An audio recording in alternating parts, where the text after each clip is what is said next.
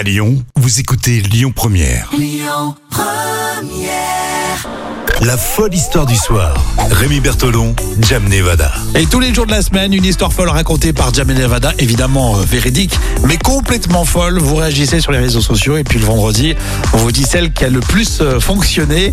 Alors lundi, c'était euh, une Normande qui avait lancé des bijoux. Alors c'était très original puisque ces bijoux étaient faits avec du lait maternel. Alors il y avait une recette un peu particulière, mais ouais, c'était un peu bizarre comme, euh, comme idée. C'est vrai, effectivement, au bout d'un processus euh, élaboré, ça donne un petit bijou à base de lait maternel.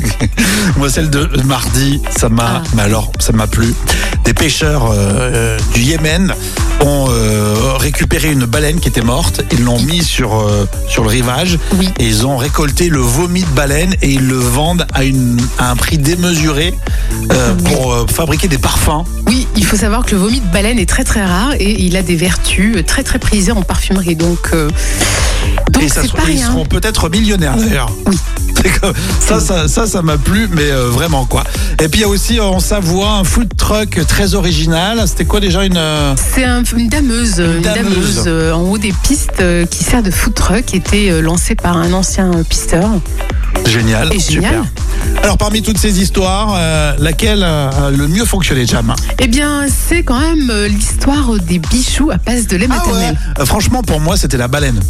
Euh, oui, ça aurait pu, c'est vrai. je Déjà pense parce ça que aurait pu. j'étais pas au courant que le vomi de baleine, c'était si bien pour faire des parfums, pour Et fixer C'était l'odeur. c'était très très rare.